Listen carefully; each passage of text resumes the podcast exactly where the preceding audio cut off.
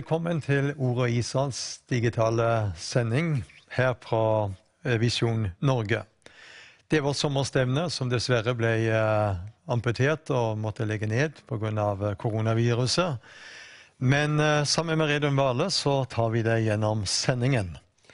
Og Gordon, vi må vel si at vi er veldig glad for Visjon Norge, som sender ordet Israelstoff rundt i de mange tusen hjem, og har gitt oss den muligheten. Ja, det er en enestående mulighet vi har. Tenk hvor mange vi når. Helt, eh, helt ufattelig. Så det er en ny tid. Mm, det må vi si. Og i kveld så skal vi ha fokus på ungdomsarbeidet til ordet Israel. Joffi. Et sånn flott navn som betyr at noe er bra, noe er godt, noe er positivt. Og vi skal få tale ved ungdomsarbeideren vår, Stig André Lippert. Men Gordon, du Ja. har jo tatt med deg mange ungdommer til Israel. Hva gjør det med en, et ungt menneske å komme ned dit? Ja, eh, Det som er interessant, er jo det at eh, på de turene som jeg har hatt eh, med Joffi noen ganger Vi har jo bibelundervisning eh, på dagene. Vi har turer. Og de eh, opplever da, når vi er f.eks. i Tiberias, som vi er storparten av tida, på det danske ordet Isal, sitt hus, så tar vi de med ut. Og så leser vi fra Guds ord. Når vi er på Genesasjøen, så sier jeg her. Så leser de også, og så følger de med. Så er vi i Kapernaum, og så får de Så Bibelen blir ny for mange av disse.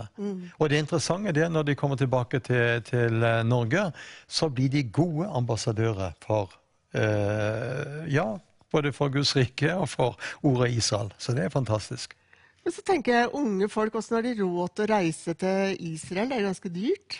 Ja, altså vi eh, i eh, det norske ordet Israel, vi har vært med og eh, supplert og, og støtta, sånn at ikke det skulle bli for dyre turer.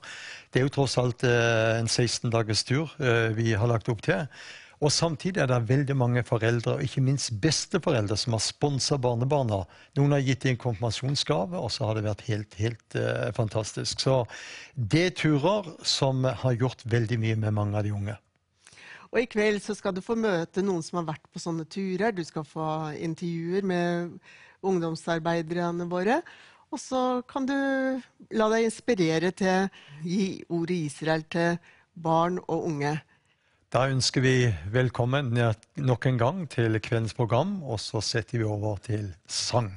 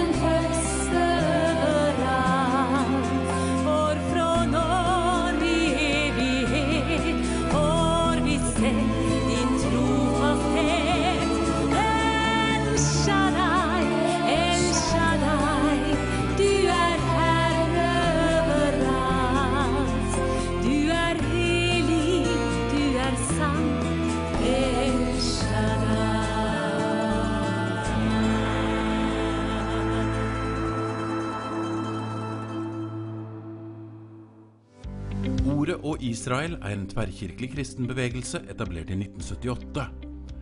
Visjonen er den kristne menighet for Bibelens syn på Israel, det jødiske folk Bibelens syn på Jesus Messias. Gjennom lokallag over mesteparten av landet legges det opp til bibelhelger, møter og seminarer. Storsamlingen er det årlige sommerstevnet med flere hundre deltakere. Bibelundervisningen vektlegger Israels plass i Guds frelsesplan.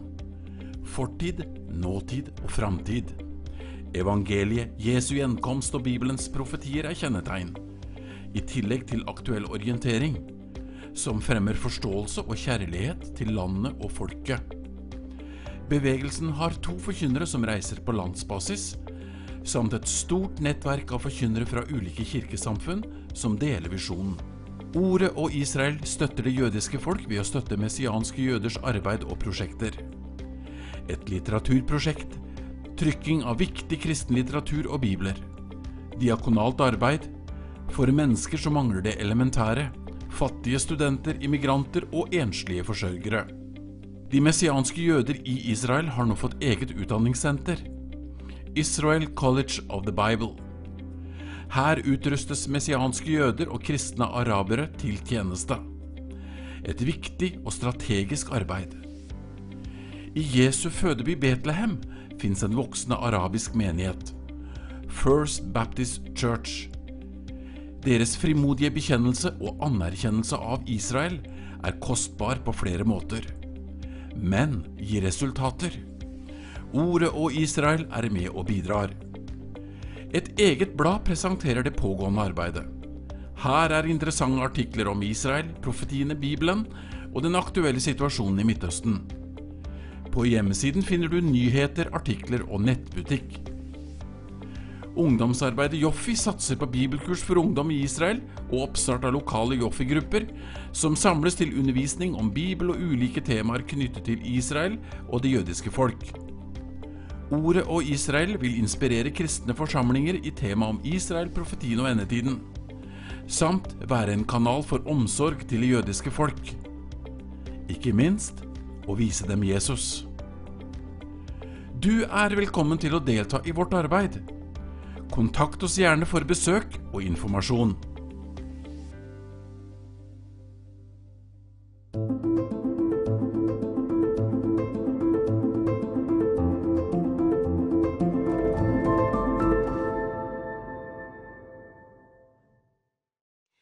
Ordet Israel har en ungdomsorganisasjon, og den heter Joffi. Og en som er med i styret der, det er deg, Jarle Bjørntvedt. Velkommen hit. Takk, takk. Og hva er Joffi? Kan ikke du fortelle litt om det? Jo, det er som du sa, det er uh, ungdomsdelen av uh, Ord og Israel. Som der vi har samme fokus, men uh, litt mer uh, fokus på, på ungdom. Ja, Og ungdom, det er liksom ungdom er fra Ja, det er de som føler seg unge. Ja. Eh, men eh, det er fra ca. 13-14 opp til 25. Ja. Og så får du lov å være med i styret der. Ja, jeg har vokst litt, men jeg, Ja. får, jeg får, lov til, får lov til det ennå. Ja. Ja. Men hvem er Jarle Bjørntvedt?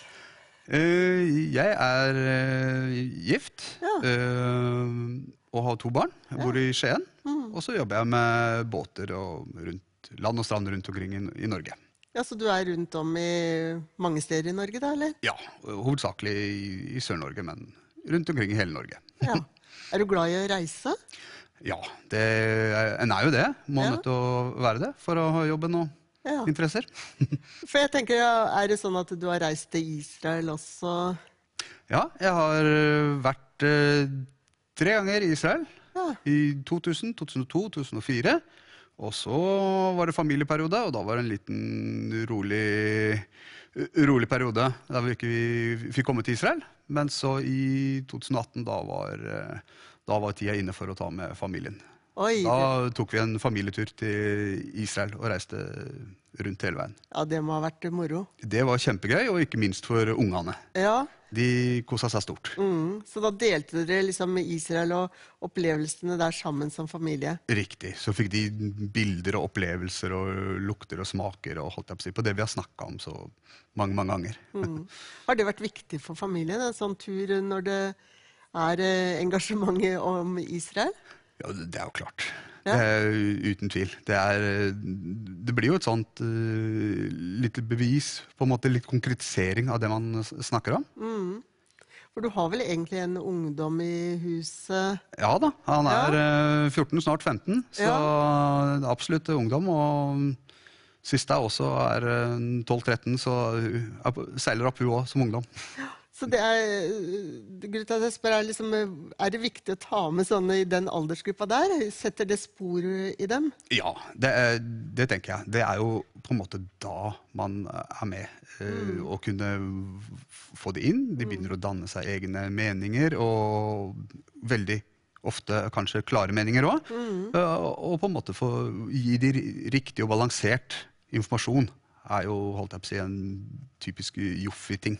Ja. Som, som vi tenker på å forklare litt uh, hvordan kommer, ting kommer, og at de, hvis man følger opp og fanger opp ting fra media, i norske media, at det er også en del positivt. Også, fra ja, for du tenker at eh, noe av det Joffi gjør, er å informere uh, de unge litt om Israel? Ja, vi er jo, vi er jo en del på sosiale medier. Ja. Eh, og da formidler vi holdt jeg, altså ikke, bare de vanlige standardnyhetene, men også eh, litt mer de gode, positive nyhetene mm. fra områdene. Så, Hvor er de finner dere en på Er det på Facebook? ja, på Facebook og på Instagram og, og ja. Men vi har jo hjemmeside Ordet Israel. Ligger det noen link til dere der? ja, der er det link til, link til oss, Ja. til Joffi. Så det må man uh, gå- inn og sjekke. Og da kan man ta kontakt, uh, enten med oss eller om uh, hva da man ønsker. Vi er også faktisk på en del, ikke i år, men vi har også vært på en del sånne kristen stevner rundt omkring. Og så har vi stander der vi reklamerer for Joffi. Mm. Er det interesse blant ungdommen å få greie på litt mer om hva som skjer i Israel? Ja, eh, det er jo et naturlig stort eh, Tar en stor del av eh, nyhetsbildet. Vanlig nyhetsbilde. Eh, og det vi ser, er at spesielt når det er litt mer konflikt eller hardner seg til i, i Israel, så er også behovet for å stå der og, og hjelpe og balansere informasjonen. Hva, hvorfor, hvordan skjedde dette her og sånn. Og den er også viktig. Men åssen var din vei? Har du gått gjennom eh, Har du vært kristen bestandig? Har du vokst Ja. Hvordan ja. din vei? Ja, vært? eh, jeg er eh, født og oppvokst i en kristen menighet. Gått på kristen skole, barneskole og ungdomsskole. Og da Så den, det har han fått med seg. Og så i 2000 så begynte det med litt sånn Israel og kanskje skulle inn der. Og begynte å få en del fokus også inn i menigheten rundt det. Eh, Så da var første turen til Israel, og da valgte vi jo å sette oss litt inn i sakene og hvordan det var, og da, da var det kjærlighet fra første blikk. ja. Ja.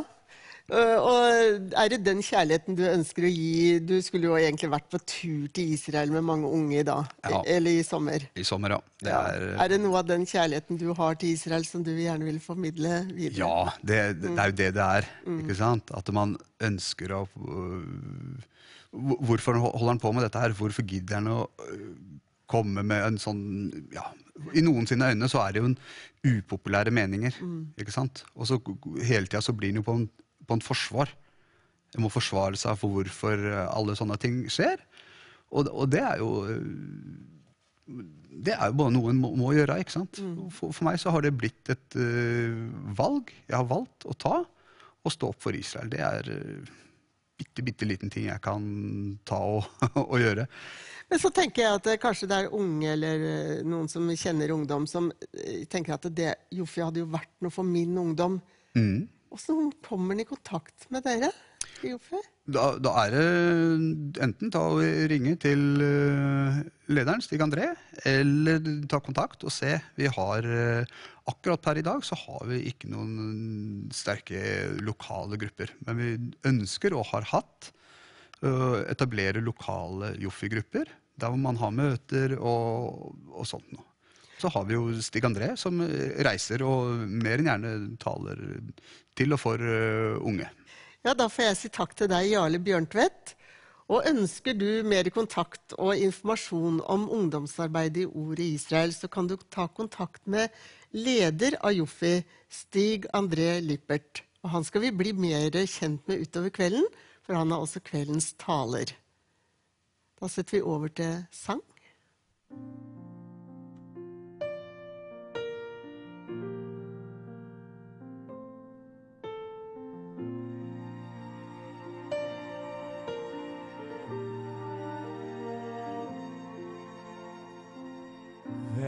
Kan helt forklare, Vem kan fullt forstå vad som väntar oss der ovan högt oppe i det blå?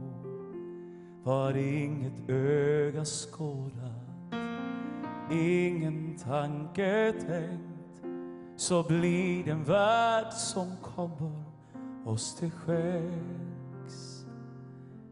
där alt er nytt, alt rent og sant. En vandring mot et hav, en kust, en annen strand.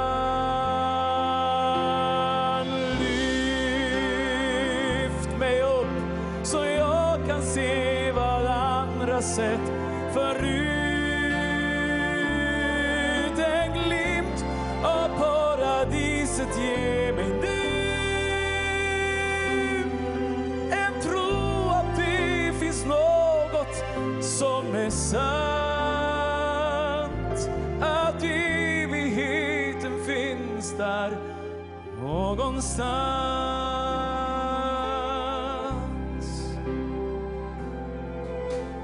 Kan det vara sanning? Kan det vara så att vi en gång ska mötas och aldrig skiljas åt? Borta är all ångest, fruktan, hat och dom och skulden er betalt med heligt blod. Et ljus jeg ser, hav av kristall og inget tärs av tidens tand. Et folk, et land som grenseløst är Red.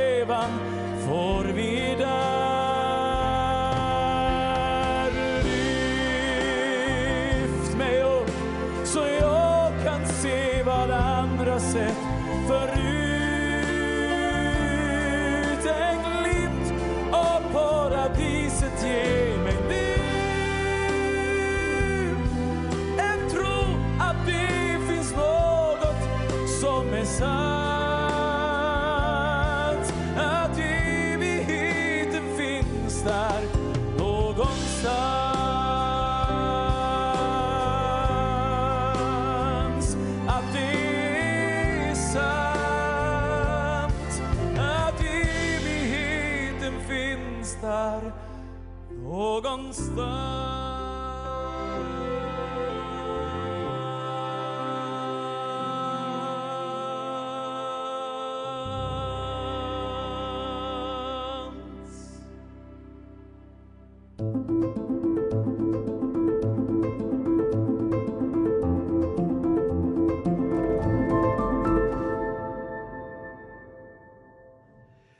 sitter med kveldens taler, Stig André Lippert. Og eh, hyggelig å ha deg her, Stig André. Hyggelig å være her. Mange som ikke vet hvem Stig André Lippert er. Litt personlig. Mm. personlig er fra deg, Stig André. Ja, jeg er eh, født på Drammen sykehus 17.11.1990. Og født inn i en eh, trygg og god kristen familie med to foreldre og tre yngre brødre. Så vi har eh, vokst opp i, i Svelvik, to mil utenfor eh, Drammen sentrum. Da, og hatt menighetstilknytning i, hos De frie venner i, i Drammen i alle år. Og der har vi gått gradene alle mann med junior og leir og, og, og det som er. Eh, flytta siden ut, har gått et år på, på bibelskole i Grimstad. Og så gikk ferden videre til eh, Menighetsfakultetet, som det het den gangen, og tok en utdannelse der. Og så flytta litt rundt og gifta meg med Lise fra Fredrikstad, og vi har nå slått oss til ro i, i Moss og bodd der et eh, par år, drar det seg mot etter hvert, og tilhører De frie venner eh, i Moss og trives der i hver vår, i hver vår jobb og har det flott der. Mm. Eh, For meg er det jo litt spesielt også å sitte og ha deg foran meg, for jeg har jo kjent deg fra du var sånn, Ja. nyfødt. Jeg har jo vært med og velsigna deg. Mm. Vi hadde barnevelsignelse nede i Knopps gate 6 i Den frie evangeliske forsamling i Drammen. Mm. Da var pastorfolk der. Jeg hadde gleden av å vie dine foreldre. Mm. Og jeg hadde jo også gleden av å vie deg og Lise Mm. uh, her for uh, to, Ja, ja, to år i september. to år i september. Mm. Ja, veldig bra. Mm. Så er det jo er veldig interessant eh, å ha fulgt deg i disse årene. For nå har du fortalt Du hadde et år nede på eh, i eh, Østerhus, på bibelskolen til Indremisjon der. Stemmer det. Og eh, hvordan opplevde du det året? Nei, det året var eh, jeg, alt i alt veldig, veldig flott og godt år. Uh, dette var jo året etter jeg gikk ut av videregående skole med toppidrettslinje der. Så for meg så var det på mange måter et, eh, først og fremst et, et friår, egentlig, som var mitt eh, Det var det, det jeg dro, dro for. Få litt eh, venner, ta et år før jeg skulle videre på utdannelsen. Og så ble det et, eh, et friår, men det ble også et år hvor man kunne fordype seg litt i, i ordet og, og få smaken på å grave litt i, i Guds ord og det, det som hører med der. Og det, det viser jo utdannelsen min etterpå, at det, det, det tente noe i meg da jeg var nedpå det, det å- å- året der. Det, Men det med Israel, og tid vekka det din interesse? For du leste jo, eh, begynte jo tidlig å lese Guds ord og, og, og fikk Bibel eh, ganske ung. Og, men eh, hva eh, Tid våkna den siden? Ja. Jeg fikk jo min første bibel i, i Knoppsgade 6 i Drammen da jeg var ti år gammel. Det fikk, vi, fikk vi alle sammen. Og, og eh, de første start av tenåra så var jeg ikke noe ivrig bibelleser, men eh, det kom seg etter hvert. Og vi la jo merke til at det sto mye om både Israel og jødefolket og Jerusalem og andre plasser der nede. Og, Så for meg så var det en naturlig del av bibellesningen, og det var ikke noe Jeg gjorde ikke noe stort nummer ut av det til å begynne med. Det var der det skjedde, det var disse det handlet om, og jeg tenkte at det sånn var det. Og så merket jeg vel ikke før jeg begynte f.eks. på MF og, og andre, andre plasser og beveget meg litt utafor menighetslivet i Drammen, at jeg merka at dette her var faktisk en diskusjon eh, og en sak innenfor Kristen-Norge hvor det til dels var steile fronter. Og, og da det gikk opp for meg, så begynte jeg å, å se litt nærmere på dette her og lurte på hvorfor, hvorfor det var sånn. Og etter å ha sett nærmere på det og brukt litt tid på det, så har jeg landa på der jeg begynte, at Israel det har en naturlig plass i, i forkynnelsen. Det er, eh, det er der det har skjedd, alle begivenhetene. Det er eh, eh, Jesus kom og var av jødisk ett, og det, det, er der, det er der frelsen kommer fra. Og det er, eh, det er der vi kan være med å gi evangeliet tilbake igjen. Så det, det begynte som en helt naturlig del av mitt kristenliv, og det, etter å ha landa, så har det fortsatt å være det. Men på Menighetsfakultetet, hadde dere noe undervisning om Israel der? Var det noe tema? Nei, det var ikke noe sånn som jeg husker som eh, Nei. noe tema som var veldig mye, veldig mye oppe. Det var det ikke. Vi, vi hadde litt kirkehistorie, vi hadde litt bibelhistorie og andre ting, men jeg, det, det er ikke sånn at jeg sitter nå en del år etterpå og husker at det var noe som, noe som prega undervisningen. Det var det ikke. Om, kanskje, det var, kanskje det var oppe, men det er ikke noe jeg, det er ikke noe jeg sitter igjen med et sterkt inntrykk av, nei. Nei. Det er det ikke. Eh, vi er jo veldig glad for uh, du har engasjert deg og latt deg engasjere i ordet Israel, så du har jo en halv stilling der. Mm. Eh, en del administrativt, du har med bladet, Mm. men også som forkynner. Ja. Og eh, hvordan opplever du når du eh, er rundt og forkynner? Er det åpent? Ja, det er det absolutt. Og vil først si at det, det å få lov til å være med og forkynne rundt i, i landet for og Israel, det setter jeg veldig stor pris på. Veldig glad for å få lov til å være med i det. Veldig spennende arbeid. Og jeg kan si for min egen del at jeg har opplevd det ja, bortimot utelukkende positivt eh, på tilbakemeldinger som jeg Når jeg er ute i menigheter og, og har møter, så er det veldig bra. Eh, noen her og der som er litt spørrende til det jeg har valgt å, å bruke tida på. Men eh, når jeg er ute på, på feltet og besøker menigheter og i alle mulige settinger, så er det eh, ja, jeg vil si bortimot utelukkende positivt. Og det, og det gir en lyst til å gi på videre, det. Så, Det er jo litt interessant. eh, eh, mange tenker nok som så eh, Hva har den ungdommen der å, bidra med når det gjelder Israel, profetordet osv.? så Eh, så du har ikke opplevd noe av dette som Jeremias sa, eh, er for ung, sa han.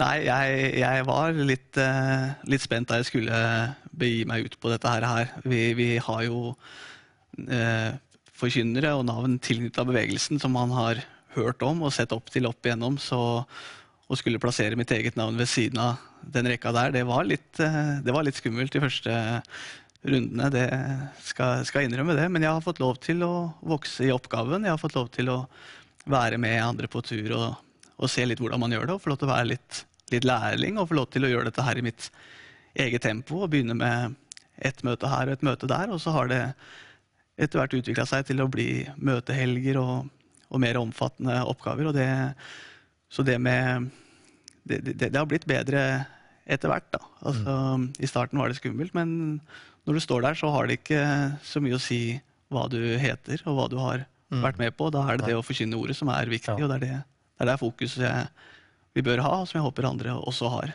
Det, det er det som må stå igjen. Ja. Jeg kan jo si til tilhørerne at uh, Stig André og jeg har hatt møter sammen. Vi har faktisk talt bodd på samme rom òg. Jeg var litt redd for han skulle si at jeg snorker, men jeg tror det, jeg tror det gikk bra. Eh, jeg opplever bare positive tilbakemeldinger når Stig André har vært rundt og, og forkynt. Og jeg må jo si det, Stig André, at du har hatt en veldig fin, eh, fin utvikling. Og vi er veldig glad for ditt flotte engasjement når du nå er rundt og, og forkynner. Men uh, du er jo også leder av uh, Joffi. Ja. Og si litt om det. Ja. Joffi det er jo uh, ungdomsavdelingen til, til Ordet og, og Israel. Hebraisk ord som betyr noe i gata. Flott, strålende, bra. Noe, noe rundt der. Eh, som utgangspunktet er for de som er fra 26 år og, og nedover. Da. Eh, og det er et uh, arbeid hvor vi har et uh, styre med, med flott ungdom som er veldig engasjert på ulike områder. Og vi ønsker å reise rundt og ha møter hvor vi fokuserer på, på ungdommer. og på, på samme måte som Ord og Israel også gjør, men å prøve å trekke til oss en yngre tilhengerskare. og Vårt hovedanliggende de siste årene har vært å arrangere denne minibibelskolen i, i Israel et par uker i, i juli. Og, og det er en eh, tur som vi gjerne har lansert før jul, og den blir, eh, den blir fullboka nesten før vi rekker å, å legge den ut. Så det er en veldig populær tur, og vi ser jo det at når ungdommer kommer ned og får besøke landet og se stedene som faktisk står med Bibelen, så, så gjør det noe, noe med dem. og det er eh, vi har sett mange ungdommer som har blitt eh, tent i brann for både Israel og Guds ord eh, når de har fått besøkt landet. Så det tror jeg er kanskje den mest effektive måten å få ungdom engasjert i arbeidet vårt på. Og så, og så er utfordringen å få de engasjert i tiden etterpå også. Og det ønsker vi jo gjennom eh, bibelkvelder, gjennom møtehelger og andre arrangementer. Vi er jo også med på sommerstevnet vårt hvert år, som dessverre måtte utgå i år. Likeså med, med turen til Israel. Men vi, vi håper å komme sterkere tilbake neste, neste sommer. Ja, veldig, veldig bra. Eh, jeg kan jo si det at eh, din fru Lise Hun Ja. er jo eh, engasjert også i bladet Ja, med layout. Mm. Hun er grafisk designer. stemmer. Ja. Og du er jo også har en sterk hånd med når det gjelder bladet. Mm. Veldig, veldig bra. Eh, Vi skal få lytte til din forkynnelse litt nå seinere, Mm. men eh, nå får vi en ny sang.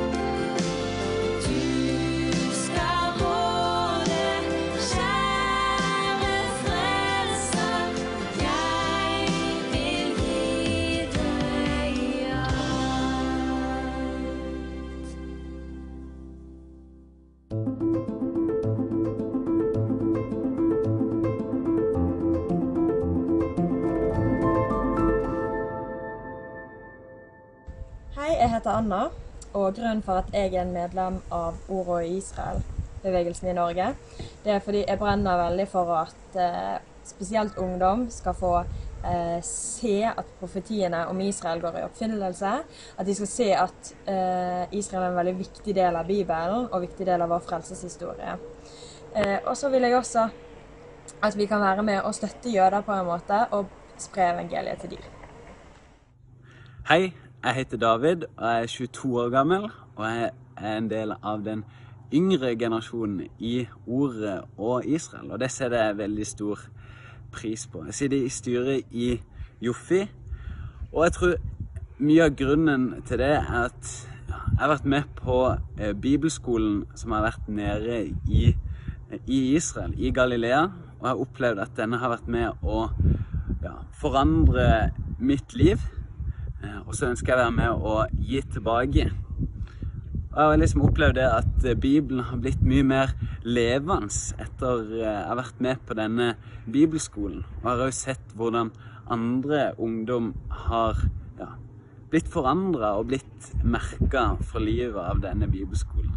Så det er mye av grunnen til at jeg har lyst til å være med i denne bevegelsen.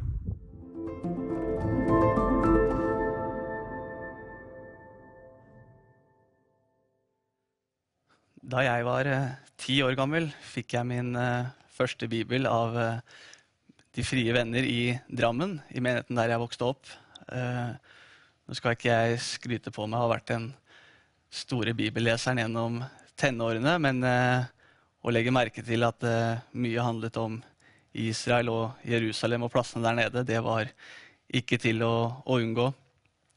Så da jeg vokste opp som som kristen og fortsatt i menighet og valgte utdannelsen min innenfor disse fagene, så, så ble jeg egentlig litt overraska over at uh, dette med Israel og, og det som hører med der, at det var en sak, og at det var et tema som det var litt steile fronter på. Jeg hadde uh, ikke fått med meg det, og var kanskje bevart fra den debatten der. Uh, men etter hvert så gikk det opp for meg at dette her, det er det meninger om, og det er det ulike synspunkter på. Og da valgte jeg å meg, sette meg litt mer inn i dette her for å se hva det handler om. Og etter å ha sett mer om hva Bibelen sier om temaet, så har jeg landet på det jeg alltid har stått på, at dette med Israel og støtte til det jødiske folk, det er en naturlig del av, eh, av kristenlivet.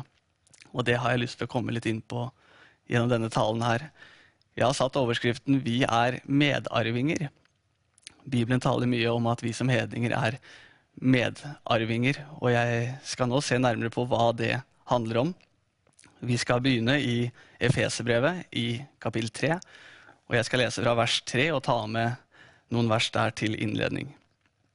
Der står det slik Av dette som jeg har skrevet, kan dere, når dere leser det, forstå at jeg har innsikt i Kristi hemmelighet.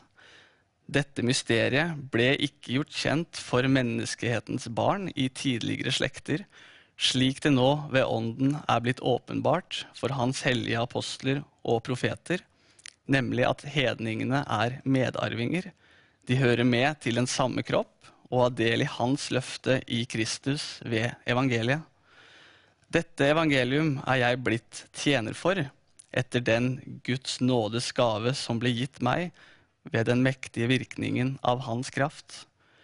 Til meg, som er den aller minste av alle de hellige, ble denne nåde gitt, at jeg skulle forkynne evangeliet om Kristi uransakelige rikdom for hedningene og opplyse alle om hva dette hemmelighetens samfunn er, det som fra evige tider har vært skjult i Gud, som skapte alle ting ved Jesus Kristus. Hensikten med dette var at Guds mangfoldige visdom nå ved menigheten skulle bli gjort kjent for maktene og myndighetene i himmelrommet. Dette er innholdsrike vers. Paulus skriver til eh, menigheten, til de troende i Efesos, i denne havnebyen i Lille Asia, som Paulus fikk et eh, forhold til gjennom sin tjeneste. Vi går her inn i kapittel 3, og det er derfor vi åpner med 'av dette som jeg har skrevet'. Paulus viser til det han allerede har skrevet, og noe av det skal vi komme tilbake til. Så sier han det slik, da kan dere forstå at jeg har innsikt i Kristi hemmelighet, nemlig at hedningene er medarvinger. Hedningene det er en referanse på folkeslagene, eller på de som ikke er jøder. Så det er veldig enkelt å finne ut om du er hedning eller ikke, om du tilhører denne betegnelsen. For det er slik at hvis du ikke er av jødisk slekt, så er du hedning. Så kommer vi også etter hvert til å finne ut, som vi leste i teksten, at denne hemmeligheten, eller dette mysteriet om du vil, som det er snakk om, det er menigheten. Og menigheten, den består av hedninger som tror på Jesus, og den består av jøder som tror på Jesus. Eller kristne og messianske jøder, som vi gjerne kaller det med vår språkdrakt i dag. Menigheten den består av mennesker fra hele verden som tror på Jesus fra Nasaret, jødenes konge, som det ble spikret opp på korset da Jesus hang der i påsken. Vi tror på Israels Messias, vi tror på Israels Gud, som det også refereres til i Skriften. Og dette med hvem som er medarvinger, med da trykk på med som medarving, eller hvem som hører med til den samme kropp og har del i hans løfte, har dessverre, der har det dessverre skjedd et lite rolleskifte i mange kristne sammenhenger.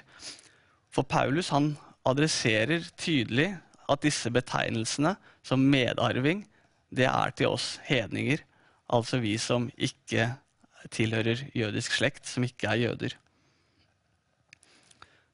Jesus Kristus han kom til jorden som biologisk jøde. Han ble født og han ble lært opp i dette. Han var i synagogen, han levde som en jøde. Det står i Johannes at han kom til sine egne, men hans egne tok ikke imot ham. Men så står det videre at hver den som tok imot ham, dem gav han retten til å bli Guds barn. Så han kom til sine egne. Og i Matteus, som handler om eh, mye av det samme, helt i starten av det evangeliet, så står det Hun skal føde en sønn, og du skal gi ham navnet Jesus, for han skal frelse sitt folk fra deres synder. Og blar vi videre til kapittel to i Matteus, så kommer disse vise menn fra Østerland til Jerusalem, og de spør hvor er den jødenes konge som er født? Og da samlet Herodes øversteprestene og de skriftlærde, og de kunne fortelle ham i Betlehem i Judea. Og så viste de til profeten Mika i det femte kapittel, hvor de kjente skriftene, og der står det Men du, Betlehem i Judaland, du er slett ikke den ringeste blant fyrstene i Juda, for ut fra deg skal det komme en fyrste. Han skal være hyrde for mitt folk Israel, sier Herren. Når jødenes konge kommer til sine egne, da kommer han til de han er konge for, til de han er fyrste for. Vi kan kanskje dra en sammenligning om når kong Harald holder nyttårstale til folket, så tar vi det for gitt at han holder det til oss nordmenn, fordi det er oss han er konge over. Han henvender seg til sine egne. På samme måte som Jesus han kommer til sine egne, så kommer han til de som han var konge for. Kanskje virker det litt rart å ta med det som vi forbinder med juleevangeliet, eh, inn i en sommerkonferanse. Men jeg ønsker med dette å se hvem Jesus var som person, og hvem oppdraget han kom for å gjøre, var rettet imot. For det er nettopp ved Jesus skillet mellom det gamle og det nye går, eller den gamle pakt og den nye pakt, om du vil. At Gud hadde mye med dette jødefolket å gjøre gjennom Det gamle testamentet, gjennom de 2000 årene fra Abraham ble utvalgt i kapittel 12 og fram til Jesu tid, så er det jo bred enighet om at han hadde mye med dette folket å gjøre. Han arbeidet med dem på en spesiell måte, og vi leser veldig mye om det i Skriften, for det er eh, i stor grad disse det handler om, og det er på denne plassen eh, historiene finner sted. Men hva da med etter Jesus? Hva da med etter Golgata-verket? Det er ofte der diskusjonen står, slik jeg ser det. Skriften sier at Jesus kom for å oppfylle loven. Han kom ikke for å oppheve den, han kom for å oppfylle. Og det er med en referanse på lovens pakt som Moses brakte til jødefolket, som vi kan lese om i 2. Mosebok kapittel 19 og videre utover. Jesus kom for å oppfylle denne, og så kom han også for å stadfeste en ny pakt. Han kom for å opprette noe nytt. Og dette får vi et lite innblikk i når Jesus har det siste måltidet med sine disipler på det som vi kaller for skjærtorsdag i dag.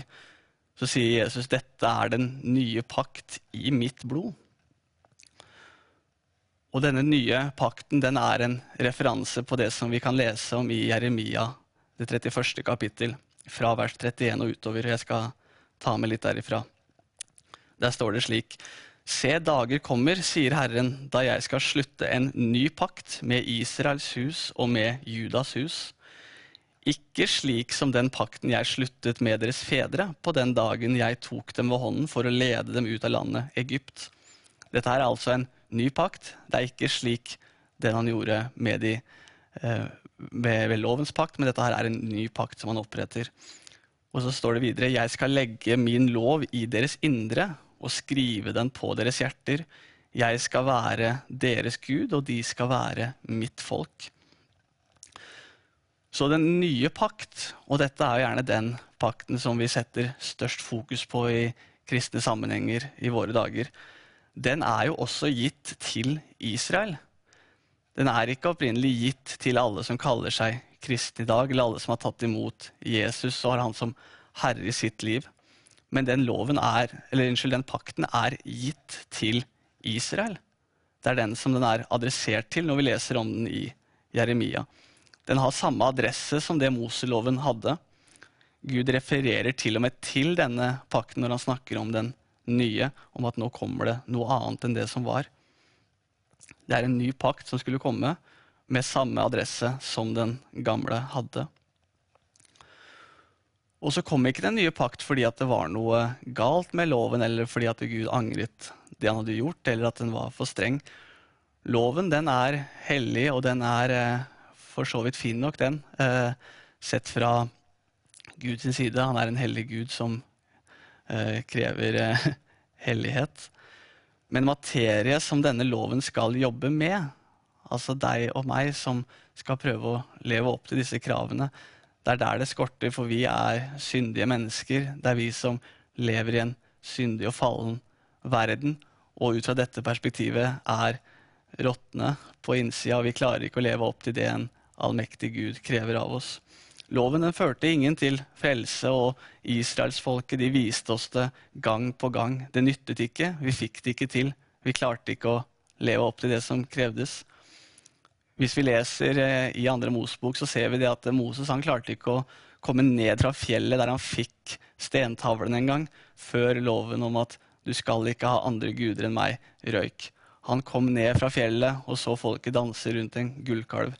Det gikk ikke, enda så høye i hatten de var da de skulle få det til. Vi klarte ikke å få loven i hendene engang før, det var, uh, før det var gått i vasken. Men en dag, som vi så her nå, så skal det komme en ny pakt, ikke som denne som vi så på fjellet der Moses møtte Gud.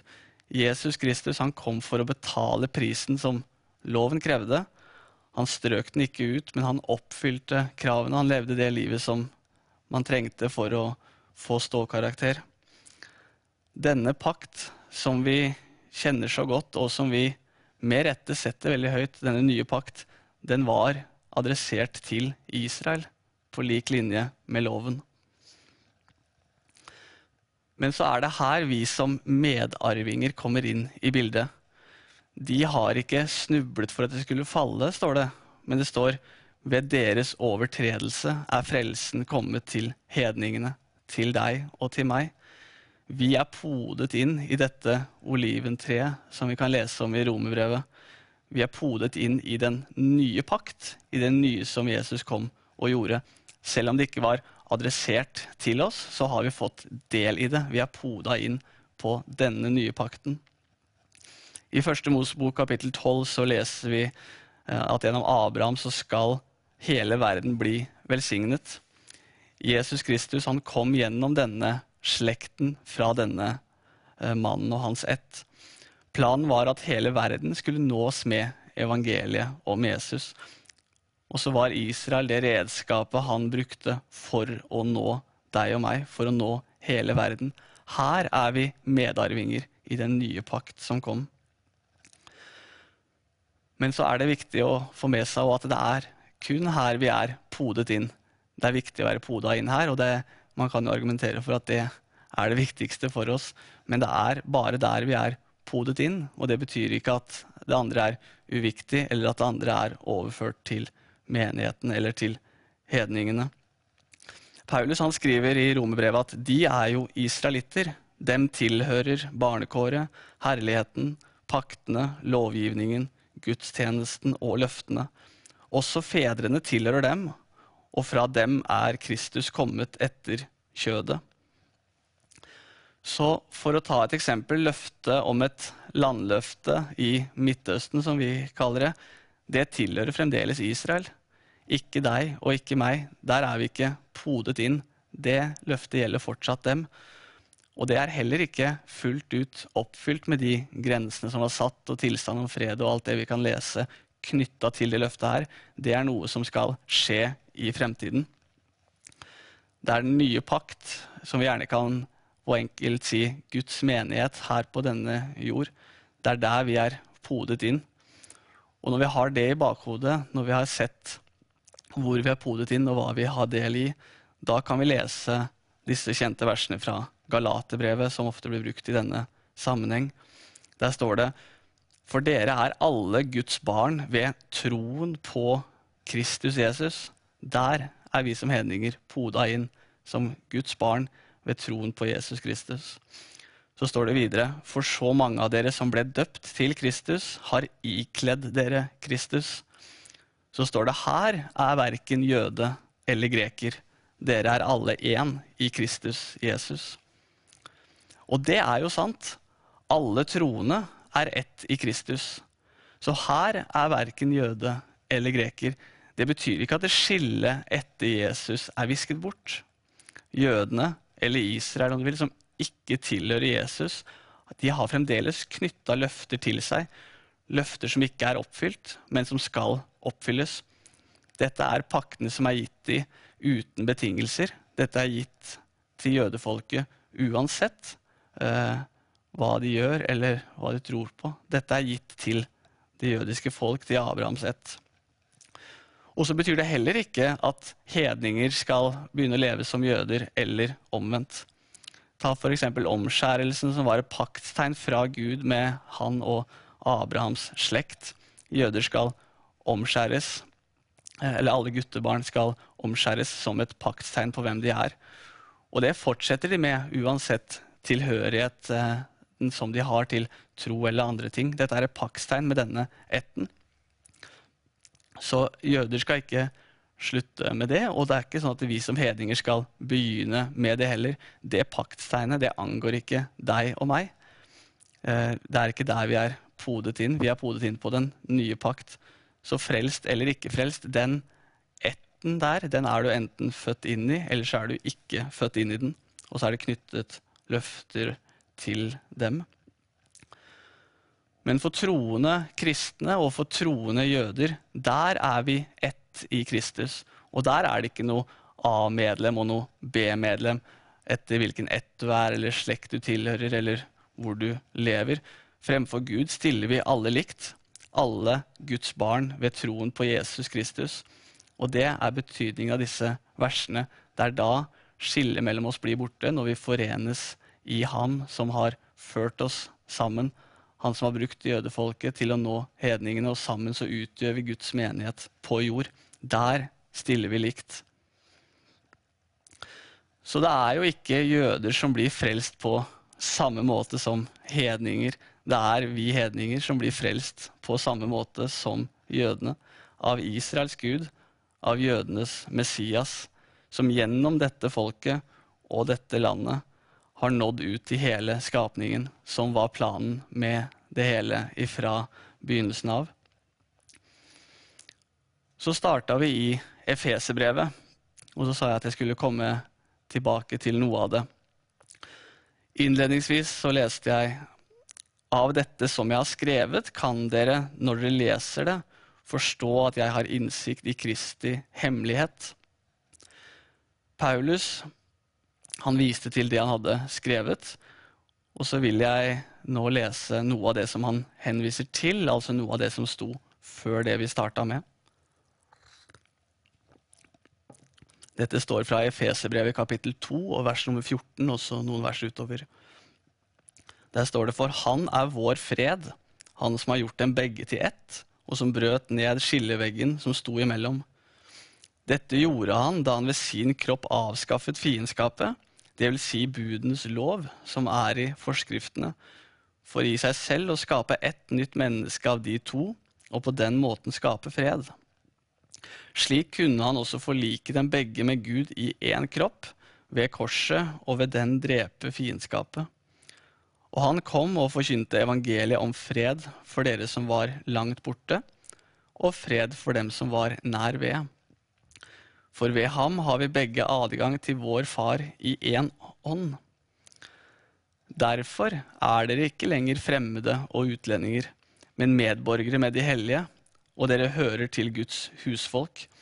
Dere er bygd opp på apostlenes og profetenes grunnvoll, og Jesus Kristus selv er hovedhjørnesteinen. Vi i Ord og Israel vi jobber under mottoet evangeliet til jødene, profetordet til menigheten. Vi vil bringe evangeliet om Jesus tilbake dit det kom fra. Det er pga. dette folket vi har fått del i frelsen, ene og alene fordi Gud valgte å gjøre det på den måten han gjorde. Når vi hører fra mennesker at de har fått et kall fra Gud, så er det gjerne vanlig at vi heier de fram og backer de og synes at dette her er veldig bra. Og alt Abraham gjorde i sin tid, det var jo egentlig bare å gå på det kallet som Gud ga ham. Det vil si, han fikk faktisk ikke muligheten til å takke nei engang, eller til å respondere, fordi Gud bestemte seg, og da ble det slik. For Abraham skulle bli en stor slekt. Han skulle bli en velsignelse. Gud skulle velsigne Abraham og hans slekt, og likeså forbanne de som forbanner. Gjennom 2000 år følger vi dette folket. Så kommer Jesus, han oppfyller lovens krav, han overvinner dødens makt. Peter holder sin tale til jødiske menn i Jerusalem. 3000 sjeler blir lagt til de andre, og Guds menighet på jord den vokser. Først jødene, og så grekere.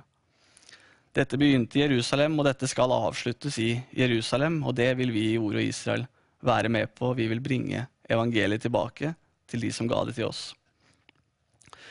Og vi arbeider for, at, eh, for å dele profetordet med menighetene i Norge, fordi vi tror Kristen-Norge trenger å vite hvordan frelsen er kommet til oss her oppe i det kalde nord. Vi har fått del i deres åndelige goder, og da plikter vi å tjene dem med det timelige, skriver Paulus. Det er knyttet velsignelse opp mot å velsigne Israel, og det er faktisk knytta forbannelse mot de som forbanner, selv om det kommer fra kristen setting. Det kommer ingenting godt ut av å stå imot dette folket. På lik linje med vårt eget land Norge kan det være uenighet i politikk og i andre ting som de foretar seg, og alt det er helt greit, og det er sånn det er. Men å rett ut forbanne de, jobbe mot de, være motstander, det kommer det ingenting godt ut av, forteller Bibelen. Vi tror på en allmektig Gud som har gjort ting på sin måte gjennom hele historien, og en dag så skal han komme tilbake for å hente sine hjem til seg. Så la oss være med å bringe evangeliet ut mens vi ennå kan, også til de som først brakte oss evangeliet om Jesus. Paulus skriver at forherdelse er kommet over Israel for en stund, inntil hedningenes fylde har kommet inn. Når det er, eller hvor mange det er, det vet bare Gud, men han har satt dette folket til siden for å nå resten av menneskeheten. Men når den fylden er kommet inn, da skal hele Israel bli frelst, står det.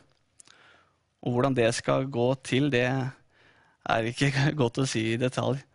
Men også de skal se ham en dag. De skal se opp på han som de har gjennomstunget, han som de kom til, og så skal de gråte bittert, og så skal Israel også bli frelst. Frelsen den kommer fra jødene, og takk Gud for det. Nå er vi med på å bringe budskapet om frelse tilbake. Gud han fant en vei for å finne deg, og vi er blitt medarvinger i dette. Amen.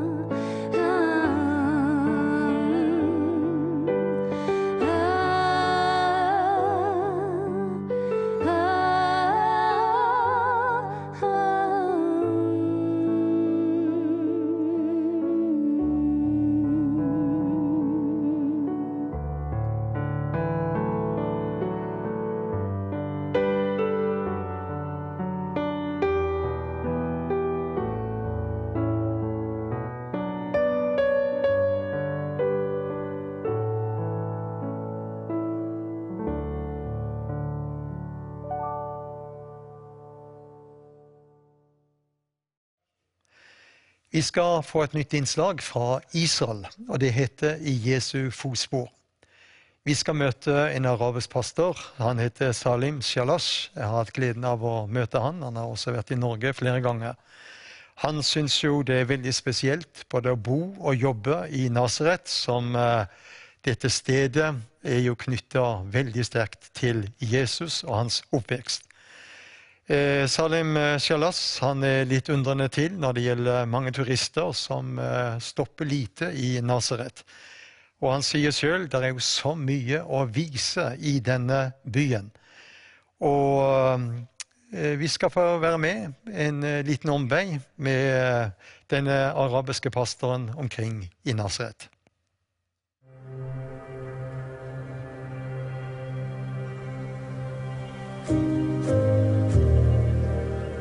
Salim Shalash er på vandring gjennom Nasarets gater. Han går i Jesu fotspor. Det er arkeologisk bevis at vi er i de trakter hvor mesteren vokste opp. Nå og da stopper Salim og forklarer detaljer fra gamle dager. Og han siterer gjerne fra Bibelen for å underbygge ytterligere. we can see the workshop of the carpenter Joseph. And all know that Joseph was a carpenter, but not the carpenter that we know. Because in Greek language, he's saying the word tekton, and tekton is a builder. He was building houses. Part of his work was using the wood to build the house. Like if we see in front of us in this building, we can see kind of windows from wood that it was built by the carpenter and tekton mean a builder, not the carpenter that he make furniture. Part of his work was building, you know, windows and doors to build the house. Han stoppes ofte av mennesker som kjenner ham. Salim Shalash er araber, pastor og leder av Home of Jesus the King Church, altså menigheten og hjemmet til kong Jesus. Da han startet i 2009, var syv medlemmer knyttet til kirken. I dag er det 110.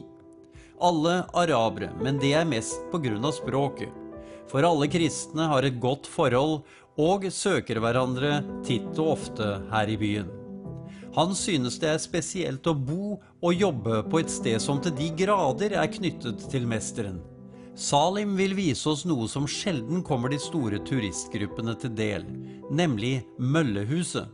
Ca. 250 år gammelt og av de eldste byggene i det nyere Nasaret.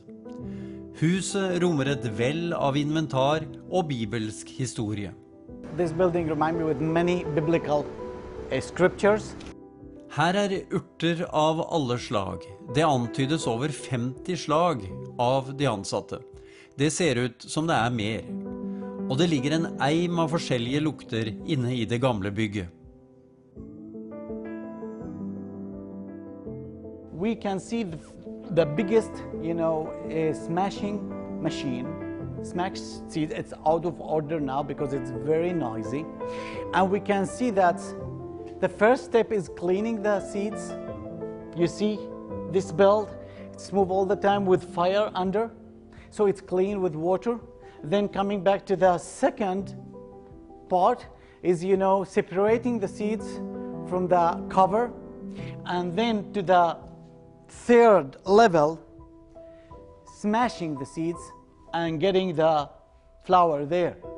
Det bor 81 000 mennesker i Nasaret. Brorparten er arabere. 23% er kristne. Pastor Salim er altså en av dem. Han vil vise folk hva Jesus faktisk gjorde i Nasaret, ikke bare lese om det. Okay, we are in the synagogue. Uh, this is the real place where Jesus stand. If you can see these kinds of stones, it's the real place, never changed from Jesus' period. the place was destroyed and rebuilt in the 19th century in the same way as you know Jesus' type of buildings. Vi vandrer videre til en av verdens største kirker. For katolikker det mest interessante stedet i Nasaret. I kø vandrer vi foran Marias hjem. Her ga engelen Gabriel en beskjed til den unge kvinnen om at hun skulle bli Jesu mor. Mange har en hellig stund akkurat utenfor gjerdet inn til dette hellige stedet.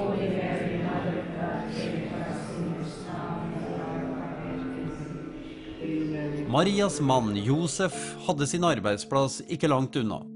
Treverk ble altså bare brukt som en del av arbeidet til Josef. Part of his work using the wood to build houses. If you see this door, it's typical door of Jesus period that he used the wood to make it strong and to continue building above. Part of his work is like this. Hans arbeidsplass er det bokstavelig talt lagt lokk på. Folk vandrer over hans virkested, mange har kastet både penger og brev ned i sprekkene. Turistene danner køer også her. Og på vei ut av Nasaret vanker det kanskje noen slanter også på denne karen, som for lengst har skjønt at man tager hva man har, og gjør så godt en kan.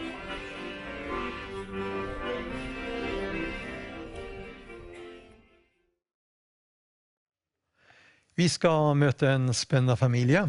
Eh, Det er sånn at eh, det er litt vanskelig å ta hele familien, så vi må dele den litt opp. Og nå er det først eh, Tom, Tom Teien. Vi skal møte hans eh, kone Lise og likedan datter. Eh, Så det blir spennende. Men Tom, litt personlig av. Hvem er Tom Teien? Ja, jeg kommer ifra Larvik. Jeg er 55 år og da gift med Lise, og vi har sammen to jenter. Ja, og du eh, de er jo bosatt der nede i eh, ved Verningen. Mm. Men eh, er du ifra Verningen? Ja, jeg er faktisk det. Eh, Jeg er født og oppvokst eh, bare to kilometer unna der vi nå bor. Mm. Og kona mi er også fra samme sted. Ja. Så vi har eh, kjent hverandre fra vi var små. Jeg var, eh, ta den historien kort, eh, bestevenn med hennes bror. Ja. Og så blei det da sånn, da. Ja, så bra. Du gikk ikke over bekken etter vann? Nei, definitivt ikke. Det var veldig kort. Ja, greit, veldig ja. flott. Mm. Veldig flott. Eh, Har du alltid vært en kristen? Ja, jeg tror det. Eh, at jeg har vært det. Selv om jeg hadde en eh, liten periode i en sånn 16-17-årsalderen da jeg tenkte at dette skal jeg prøve å frigjøre meg fra. Mm. Men jeg tror aldri jeg klarte det. Eh, det handla litt om fotball og idrett og en kombinasjon som ikke var så lett på den tida. Nei.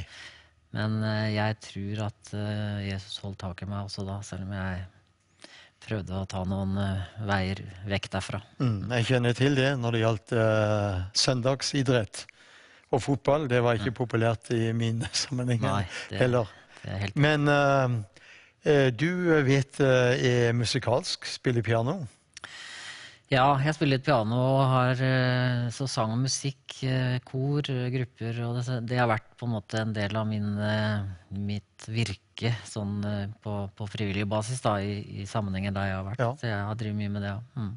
Men dette med Israel, da. Hvordan Er det noe som sånn gradvis har åpna øynene dine ut fra Guds ord? Og litt eh, bakgrunn for det?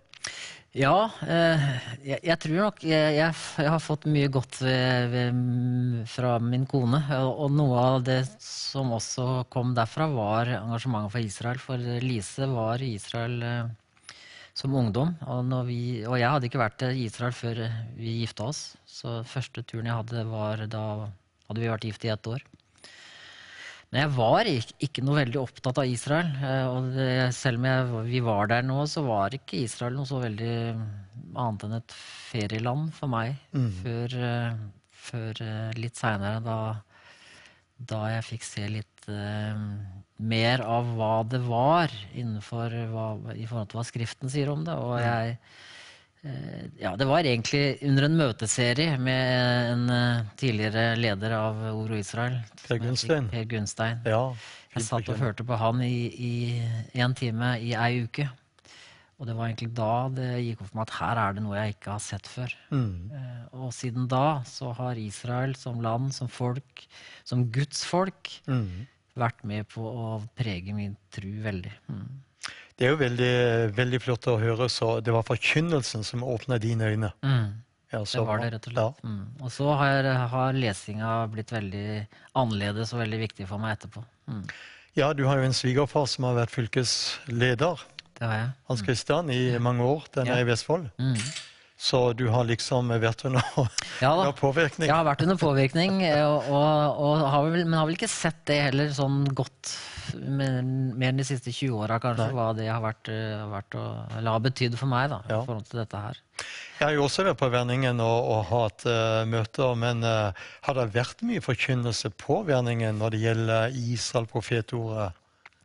Det har jo egentlig ikke det. altså Sånn Tradisjonelt så er jo det ting vi ikke har hørt mye om i min sammenheng. Jeg er jo eh, vokst opp i, i misjonssammenheng, Mm. eh, og jeg er veldig glad i den sammenhengen. og Mm. dette, Det er mitt hjem. Eh, men akkurat den delen av forkynnelsen har ikke vært veldig, veldig tydelig der. Eh, men nå har vi vært heldige på Verningen, da, at vi har hatt besøk av du har vært der flere ganger, og andre innenfor Ord og Israel. Mm. Så vi har fått en del av denne forkynnelsen likevel, men i sammenhengen jeg har gått i, så har ikke den vært spesielt framtredende, nei. Dere hadde jo en kapasitet med Øyvind Andersen. Han var jo blind, og min fru har vært veldig begeistret for han, for hun gikk Ja. på bibelskolen på Fjellhaug, og han betydde mye. Men uh, han var jo tydelig på dette med, med Israel. Ja, og i sammenhengen vår så er det eh, ganske mange etter hvert, har jeg oppdaga, enkeltmennesker som, som, eh, som er tydelige på det med Israel. Mm. Men som organisasjon og sammenheng så, så er det etter mitt syn altfor lite fokus på det. Mm. Du er pianist, spiller veldig bra, det har jeg hørt på, på møtene, men eh, du har jo også ledet en del kor. Ja, jeg, jeg kaller meg nok ikke pianist, men jeg, jeg spiller litt piano. Og, og, og har eh, drevet med kor mye. Ja. faktisk i over 30 år Mm. så har jeg hatt et eller annet kor. eh, Mye av det i sammenheng med, med bedehuset der jeg går, og litt andre steder. Og det har vært eh, Jeg gikk på musikklinje på Fjellhaug for eh, snart 30 år siden. da. Mm. Det var vel da på en måte det tok litt tak i meg. Og Mm. så siden så har det vært kanskje Det har kanskje vært min tjeneste. Mm. Å, å drive med sang og musikk på det nivået i den, de sammenhengene jeg har vært. da. Akkurat. Men eh, eh, jeg tenkte på når det gjelder eh, ditt daglige virke. Det er forlagssjef i Lunde Forlag. Mm. Si litt om det. Ja, jeg har eh, faktisk jobba med bøker i hele mitt voksne liv. Jeg begynte eh, i 1987. Havna jeg ved en ja, jeg vet ikke, tilfeldighet eller hva det Mm. måtte være, inn i den bransjen og, og har vært der siden. Og nå de siste åtte åra har jeg vært i Lunde forlag, og de siste seks åra som forlagssjef. Og, og får lov å, å lese og, og være med å gi ut bøker som vi tror er viktige for mennesker å lese. Mm. Så det, det er en tjeneste samtidig som det er en jobb, eh, men som det er, det er verdifullt. Er takknemlig for at jeg får være i den tjenesten, ja. Men det er jo en uh, Dette med kristne eh, bokforlag og, og, og likedan uh, Mange av de kristne bokhandlerne de har jobba litt i motvind. Det har det. Og det, når jeg starta i denne bransjen i 87-88, så var det eh, 75 kristne bokhandlere i Norge. Eh, nå er det 19 Ja. igjen, hvis vi teller veldig romslig. Ja.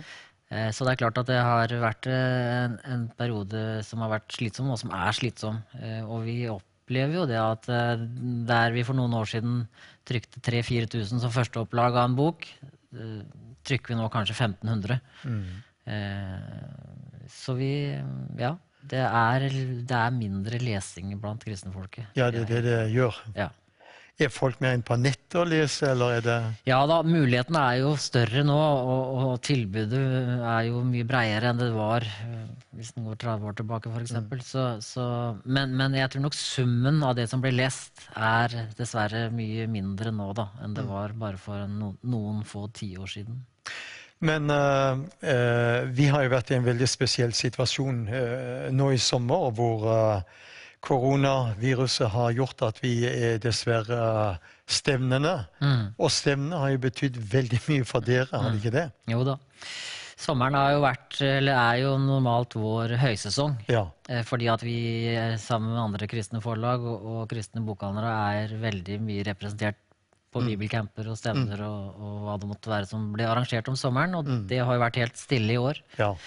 Så klart at sommeren for oss, sånn hvis vi ikke bare skal tenke tall og hvordan vi har fått ut bøker, så er det ganske begredelig ja, i forhold til hva det pleier å være. Så, mm, men vi, vi håper og tror at eh, når høsten nå kommer, så, så snur ting litt igjen. Og vi, selv om disse tre-fire siste månedene har vært litt eh, tunge, så, så jobber vi på for at dette skal drives videre. Ja. Veldig bra. Eh, du har vært mange ganger i Israel. Mm. Rundt 25, syns jeg du Ja, ja, et, jeg har vel ikke helt oversikt, men jeg tror vi er i nærheten da, ja. Mm. Det er jo ofte det når en kommer ned første ganger, så er det noe som fester seg og gjør sterkt inntrykk. Var det det på deg, eller? Nei. Annet enn jeg husker at jeg syntes det var ubehagelig varmt. For det var i juli 1992. Ja, det Ehm, eh, så det var egentlig ingenting. Og jeg var på en måte antagelig ikke veldig klar for, eh, for innholdet da, av landet. Nei. Ehm, det, har tatt, det har vært en prosess som har tatt mer tid. Det var, jeg, har jo hørt om folk som, som kommer dit for første gang, og, som på en måte Mm. får en eller annen åpenbaring om at dette Mm. Sånn har det ikke vært for meg. Det har vært en prosess over tid, og jeg var i Israel flere ganger før på en måte dette med innholdet i det virkelig var med på å ta tak i meg. Mm. Da sier vi takk til deg, Tom. Nå skal vi få først en sang, og så skal vi høre litt mer til eh, din fru og datter.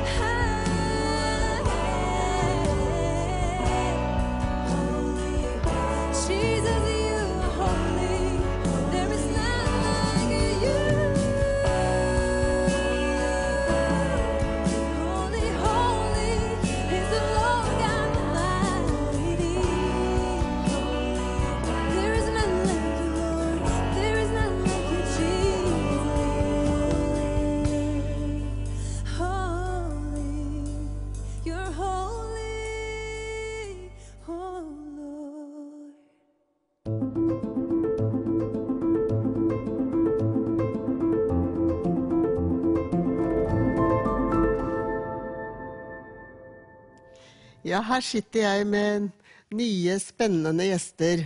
Og det er eh, Lise, som er mor, og så er det Dina Victoria Teien fra Larvik. Velkommen til dere. Takk. Tusen takk. Veldig hyggelig at dere kunne komme, og eh, vi skal få høre mye om deres Israels engasjement. Kan ikke du fortelle litt om det, Lise? Hva er det du eh, er så opptatt med når det gjelder Israel? Eh, vil du høre åssen det starta, kanskje? Ja, Det hadde vært veldig spennende. Det starta når jeg var 17 år og gikk på folkehøyskole. Så eh, hadde vi et opphold eh, på kibbutz eh, i halvannen måned. Og da skjedde det noe allerede da. Så etter det så var jeg på flere opphold på kibbutz og på mange reiser ned der, da. Så eh, sånn begynte det. Har det prega liksom, eh, livet og oppveksten din også, eller? Ja, det har jo egentlig det. Vi eh, dro eh, til Israel første gang da jeg var åtte år, tror jeg. Og så har jeg jo vært en del der i senere tid, da. Vært mange ganger nede med familien, blant annet. Mm. Mm. Du sa til meg at du var glad i Israel. Har det skapt gleden og det engasjementet? Ja, absolutt. Eh, vi har jo som sagt vært der en del ganger, og så har vi også da eh, hatt, eh, fått med oss vennepar og, og um, også ned på tur. Eh, og det har jo vært både et feriested og et sted hvor vi har lært veldig mye. Da. Ja. Men åssen har dere fått med vennepar og engasjert flere til å være med til Israel? Er, det- hvordan får dere til det? Ja. Nei, vi har eh, eh, hatt Joffi-gruppe, bl.a. for ungdommer, da, som har vært med og eh, Ja, er et læringssted, da, et sted hvor unge kan engasjere seg for Israel. Mm. Er det mamma som står for det? Er det deg som har vært leder for Joffi-gruppe, eller? Ja, det var eh, vi som starta det. Og det starta vi egentlig etter en av de turene som vi hadde med våre venner og dems unger. Og på den ene turen var det 16 ungdommer. Og når vi opplevde at eh, dem begynte å, få interesse og et hjerte for Israel, så fant vi ut at her må vi benytte sjansen til å prøve å holde det ved like. Ja, for Så- du hadde med engasjementet helt fra din ungdomstid, og så overførte du det videre inn til dine barn og vennene dem sist, da. Ja. Så, så sånn starta Joffi-gruppene, da. Og Joffi-grupper eh, Altså vi har vært mellom 5 og 25 ungdommer som har samlas, da. Eh, av de som har vært med oss på tur, og de vi tenkte skulle bli med på tur seinere. Men det må dere fortelle litt mer om. Hva skjer på en Joffi-gruppe? En, Hvor eh, ofte hadde dere det? Ja, eh, vi fikk frie tøyler, egentlig, vi da, Ord og Israel, til å legge opp eh, Joffi-gruppa vår helt sjøl. Vi, vi valgte å eh, ha én gang i måneden. Vi tok søndagene eh, og samlas eh, hjemme hos oss eller litt på rundgang. Og så blei det til slutt at vi bestilte pizza. Det er noe som ungdommen liker. ja. Eh, og så hadde vi tema hver gang, og da hadde vi det enten sjøl, eller så ja, Gordon har vært innom. Og vi har hatt flere som har kommet og hatt temaer, da. Aktuelle temaer. Eh, så ja, det hadde vi i fem-seks år. Og det har du vært med på hele tida, eller? Ja, jeg var med så lenge jeg bodde hjemme, frem til jeg var 19. Eh, og det har vært eh, veldig ålreit, og det er noe hyggelig å, å samles på den måten. Da. Eh, og både lære om eh, Israels eh, rolle i Bibelen, men også eh, altså, historien til Israel som land. Da. Men eh, når du har vært der sammen med vennene, er det det samme de også sier? At det er interessant for Ja. de unge også å lære mer? Ja, det har vært veldig gjennomgående. Og spesielt etter mange av de har vært med på tur ned der, så har jo det engasjementet bare vokst. Eh, og, og de har spurt, eh, nå som vi har blitt litt eldre, om ikke vi også kan eh, arrangere en ung voksentur. fordi at eh, de vil gjerne- at ektefeller eller sånne ting da, skal også få lov til å dra ned på den måten. Mm. Er det, er det en nøkkel å reise med ungdommen ned til Israel? Har dere noe erfaring med det? Ja, det tror jeg absolutt. Eh, opplever i hvert fall veldig stor forandring blant mine venner som har vært der. Mm. For da samla dere dere med de som var i grupper hos dere, og så reiste? Var det sånn dere gjorde det? Ja, først, først så hadde vi en gruppetur med våre venner og barn. Og så blei de gira, og så satte vi i gang gruppa for å holde det vi liker. Og så plussa vi på etter hvert, eh, og åpna selvfølgelig for, eh, for eh, flere. Og når de nye da hadde vært der, så hadde jo de også lyst til å gå ned. Så laga vi til en ny vennetur. Ja. Men jeg har lyst til å si noe. Det er det at eh, Ord og Israel har jo da sponsa eh, bibelskoletur Mhm. eh, på sommeren for Ja. ungdom. Som har gjort det mulig å kunne dra, for det koster jo litt. Mhm. Eh, Og den eh, Joffi-gruppa vår, der var det mange fra vår eh, gruppe som reiste ned. Og det tror vi er mye av clouet, er at eh, folk kommer ned, da. Mm. Derfor så prøver vi å oppfordre besteforeldre for eksempel, til å være med og sponse sånn at eh, kanskje barnebarna kan komme seg til Israel, for det gjør jo noe med oss. Mm. Så egentlig så kan det være en sånn eh, at besteforeldre sponser og sender barnebarna ned, og, og i ordet Israel lager til arrangementer der nede. da. Det er det Ja, du egentlig tenker det at syns jeg er helt suverent. Ja, Mm. veldig, veldig bra. Mm. For det er noe med det å komme ned der. Det gjør jo Mm. noe med oss. Ja, for ofte så kan vi tenke kanskje at vi helst vil reise sjøl, men kanskje at vi tenker litt lenger og, og motiverer de unge da, som vi har rundt oss. Mm. Ja, og den derre bibel, eh, som bibelturen til Tiberias, Mm. Eh, det gjorde jo noe med den gruppa. Så traff de andre ungdommer fra andre steder i landet og fikk flere uker sammen. Da. Så Men det eh, hvis noen tenker at det, det høres veldig bra ut å starte en sånn gruppe, er det bare å starte en sånn gruppe hvis man å invitere inn? Jeg som er voksen, tror unge hadde hatt lyst til å bare komme på Israel-kveld hos meg, f.eks. Kan det være flere som tenker sånn? Ja, eh, for jeg tenker at det er jo ikke noe mal på det her. Eh, det jeg tror går an å gjøre, er å ta kontakt med Ord og Israel og spørre Mm. kan vi starte en eh, Joffi-gruppe. Og da tenker jeg om du er besteforeldregenerasjon, eller mamma pappa, eller ungdom. Bare du eh, har lyst til å kjenne på det at du brenner for det, så, så kan du invitere. Mm. Og lage ei gruppe, og den tenker jeg bør ikke være mer på fire-fem, eller den kan være på 30. Mm. Tenker du også det samme? At det er viktig å holde et sånt engasjement litt varmt? Ja, absolutt. Og Joffi er en veldig ideell måte å gjøre det på. Og, og som mamma sier her, at eh, om man er besteforeldregenerasjon eller om man er ja, litt eldre enn meg, og vi starter en sånn gruppe, så jeg hadde jo syntes det var kjempeflott hvis jeg kunne komme hjem til noen eldre mennesker, og vi kunne sitte og snakke om Israel på den måten. Det husker jeg at jeg syntes var veldig fint da med Joffe-gruppe. Ja. Mm. Så, um, men uh, nå da, hva er det dere er engasjert i nå? Er det noe Joffi-gruppe i Larvik nå? Nei, nå er det ikke noe Joffi-gruppe. Vi har en uh, bibelgruppe i regi av Orda Israel. Ja. Og da har dere Og det er liksom fokuset at det er bibelgruppe som har med Israel å gjøre? Ja. Og da har dere opplegg som gjelder Da følger vi forskjellige typer bøker eh, som har med Israel og Mm. Gamle testament og Nytestament og endetida og Ja. Så det engasjementet du fikk som 17-åring, det har du hatt hele, ja, helt til nå og Ja. brenner for å gi det videre til Ja. nye generasjoner? Og, ja. Og så tenker jeg at er mer i voksen alder så det, betyr det kanskje på en annen måte.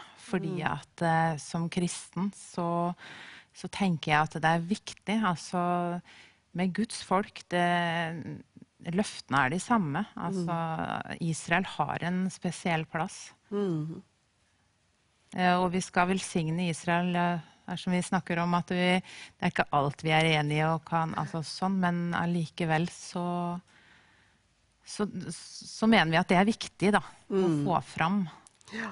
Da lar vi det være det siste, at vi velsigner Israel sammen. Så vil jeg bare takke dere, Dina Victoria og Lise, for at dere var våre gjester her i kveld. Så nå skal vi få en fin sang før vi fortsetter videre.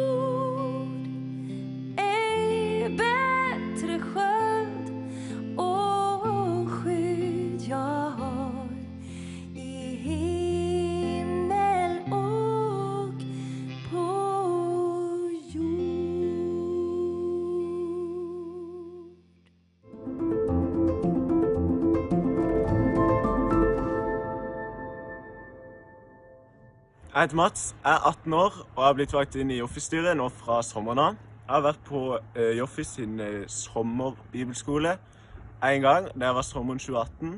Det gjorde meg supergira på Israel og supergira på å se jøder som tar imot, eh, eh tar imot Jesus.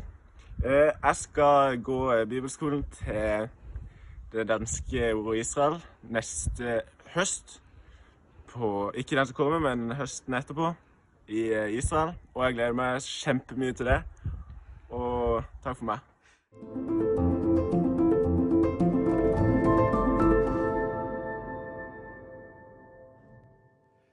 I eh, kveldens tale av eh, Stig-André Lippert så var han inne på dette med utvelgelsen. Og det er jo veldig interessant med det som har med utvelgelsen For Paulus sier det i Efeserbrevet utvalgt før verdensgrunnen var belagt, og så beskriver han utvalgt fra verdensgrunnvoll ble lagt. Disse to begrepene, før og fra, ligger det en dypere mening under. Hva betyr det å være utvalgt før verdensgrunnvoll ble lagt? Det sikter til menigheten. Eh, Vi vet eh, det var et fall i himmelen. Djevelen gjorde opprør. Han var en fyrsteengel, og han ble styrtet ned. Da skjønte Gud han måtte ta grep. Og ut ifra det fallet så så han at han måtte vinne en brud. Og det er der menigheten kommer inn. Utvalgt før verdens grunnvoll ble lagt. Men så har vi dette med utvalgt fra verdens grunnvoll ble lagt. Det sikter til at når Gud skulle tre inn i denne tilværelsen, så måtte han ha et folk han kunne bruke og komme til. Og der er det det begrepet utvalgt fra verdens grunnvoll ble lagt, det går på jødefolket. Jesus var det sjøl som sa frelsen kommer fra jødene. Så Jesus er den som er eh, i dag sitter ved Faderens høyre hånd og taler din og min sak. Han sitter der som jøde. Og det er da vi eh, vet at når det gjelder utvelgelsen, så skal vi være klar over når det gjelder jødene, så utvalgte Gud dette folket. Og han utvalgte det veldig spesielt. For eh, når vi går til romerbrevet, så er det mange som tror at eh, det første brevet Paulus skrev, det var romerbrevet. Det var det ikke. Det er vel regna for det sjette brevet som Paulus skrev. Men hvorfor kommer romerbrevet som det første etter apostlenes gjerninger? Jo, romerbrevet er så tydelig på det som har med det læremessige å gjøre. Og Paulus henvender seg jo til, eh, til eh, de kristne i Rom. Det var også jøder som var kommet til å tro der. Men eh, han bruker da de åtte første kapitlene i romerbrevet til å beskrive hedningenes frelse. Hvordan vi kan bli rettferdiggjort ved tro. Men Paulus kunne ikke skrive romerbrevet og glemme jødene. Så Paulus bruker kapittel 3, eh, om forlatelse kapittel 9, 10 og 11, hvor han beskriver altså jødenes frelse. Og der i romerbrevet, i det niende kapittel, så sier han det slik De er israelitter. De har barnekåret. De tilhører eh, Dem tilhører barnekåret. Herligheten, paktene, lovgivningen, gudstjenesten og løftene. Dem tilhører fedrene, og fedrene kjenner vi til. Det er Abraham, Isak og Jakob. Og så sier han og fra dem er Kristus kommet etter kjødet. Og her beskriver eh, Paulus, når det gjelder da dette folket Det er de vi har å takke for. Det er de vi har Bibelen ifra, det er de vi har Frelseren Jesus Kristus ifra. Og det fins ingen annen frelse enn den som kommer fra jødene. Og da synes jeg, eh, når vi da er inne i en tid hvor mange mener at Gud er ferdig med dette folket, så slår Paulus dette fast i Romerbrevet i det 11. kapittel. Så sier han har da Gud forkastet sitt folk? Langt derifra, sier han. Og så understreker han i vers 11 har de snublet for at de skulle falle? Langt derifra, men ved deres fall, sier han, er frelsen kommet til oss hedninger Fra vekk Israel til nidkjærhet. Altså gjennom at hedninger tar imot Jesus og er begeistret for denne frelse, så skal det gjøre jødene sjalu. De skal bli nikjære. Og da vet vi at Jesus kom til sine egne, men de vendte han ryggen. Og så kom tilbudet til oss. Og da, når du leser Romerbrevet 11, og vil oppfordre deg i kveld til å slå opp og lese Romerbrevet 11, og du vil se hvordan Gud igjen skal ta seg av dette folket. Vi som har fått ta imot dette, vi står i gjeld til dette folket. Først og fremst å takke dem, for vi har Bibelen, vi har den rikdommen som Skriften er, og vi har Jesus Kristus, som er vårt senter, og som alt konsentrerer seg om. Amen.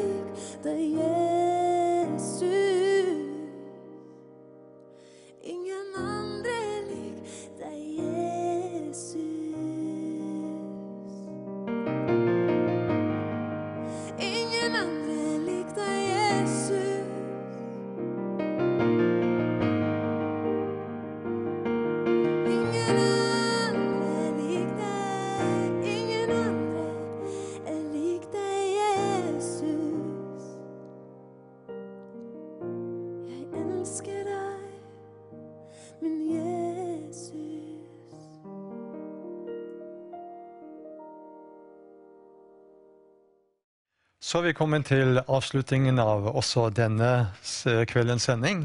Håper du har fått et eh, enda bedre inntrykk og innblikk i det arbeidet som Ordet Israel står i. Men eh, Reidun, eh, morgendagen da?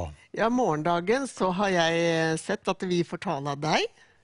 Og så har jeg hørt også noe om at kanskje du skal ta gitaren og så synge litt for oss.